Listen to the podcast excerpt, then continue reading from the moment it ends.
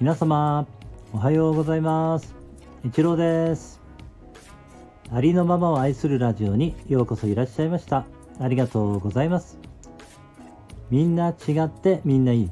誰もがありのままの自分で安心して今ここにいられたらいいですね。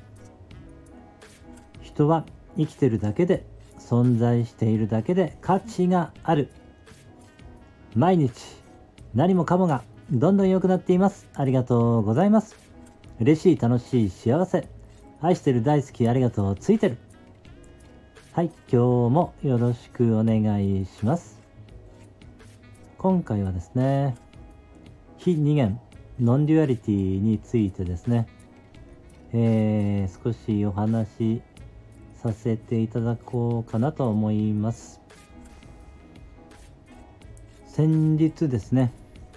金森将さんという方の、えー、YouTube をね、えー、視聴させていただく機会がありまして、えー、ナチュラルスピリットの、えー、関係のね、まあ、対談だったんですけれども、えー、この方はですね、あの、バターシー・ノン・デュアリティという本の著者の方なんですけれども、えー、 non-duality のことをですね、非常に、えー、分かりやすくですね、えー、お話ししてくださっているなというふうに感じましてですね、えー、ご紹介させていただこうと思いました。えー、そうですね、金森将さんはですね、YouTube の中で、えー、金森幼稚園というシリーズで何か、えー、お話しされていて、まあ、ブログで書かれていたことをですね、えー、まあ、YouTube で配信されているということなんですけれども、まあ、幼稚園というのはその non-duality のね、えー、まあ分かりやすくこうお話ししているということで幼稚園なんだと思うんですけれども確かにあの、え、今まで non-duality についてまあいろんな人のお話を聞かせていただいたり本も読んできていましたけれども、えー、本当に分かりやすいなと感じましてね。えー、まあその何て言うんでしょう。まあ結局 non-duality は頭で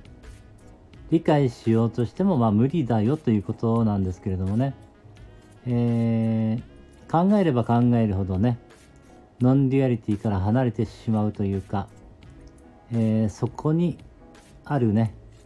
えー、事実が見えなくなってしまうというかね、まあ、そういうことだと思うんですけれども要はうん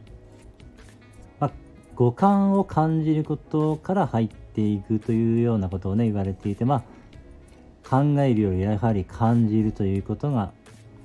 えー、必要になってくるのかなと思いました、えー、体をね感じていると、えー、体はね自動的にこう機能しているということが、え見えてくるというかですね、まあ、まず呼吸は、まあ、普段自動的にね行われていますし心臓もね、えー、自分の意思とは関係なくこう勝手に動いてくれていますし、えー、消化吸収なども、えー、排出などもね、えお腹が減りますよね。お腹を減らそうと思って減らしてるわけではなく、えまあ、自然とお腹が減るという現象が起きてきているということなんですけれどもあるいはもう瞬きもね自分が瞬きしようと思って瞬きしているわけではなく勝手に起きていますよね。そういう感じで、えー、体の動きというのはですね、えー、まあ、勝手にというか自動的に起きているということがね見えてきてそして思考もねこう自然に湧いてきているということも見えてくるということで、えー、自分をね、え観察していると自分のその体の動きから、えー、それをね観察しているとそこからそれらがねこう自動的に起きているということが分かってくるということがね、えー、まずそこが入り口というか、えー、そういうお話だったかなと思います。えー、 non-duality とかね非二元に、えー、関心のある方はぜひね金森将さんの YouTube をね、えー、まず見ていただいたら面白いんじゃないかなと思いました。はい、今日は以上になります。今日も最後までお付き合いいただきましてありがとうございました。今日も一日皆様の人生が愛と感謝に満ち溢れた一日になりましたことを先取り感謝させていただきます。ありがとうございました。ではまた。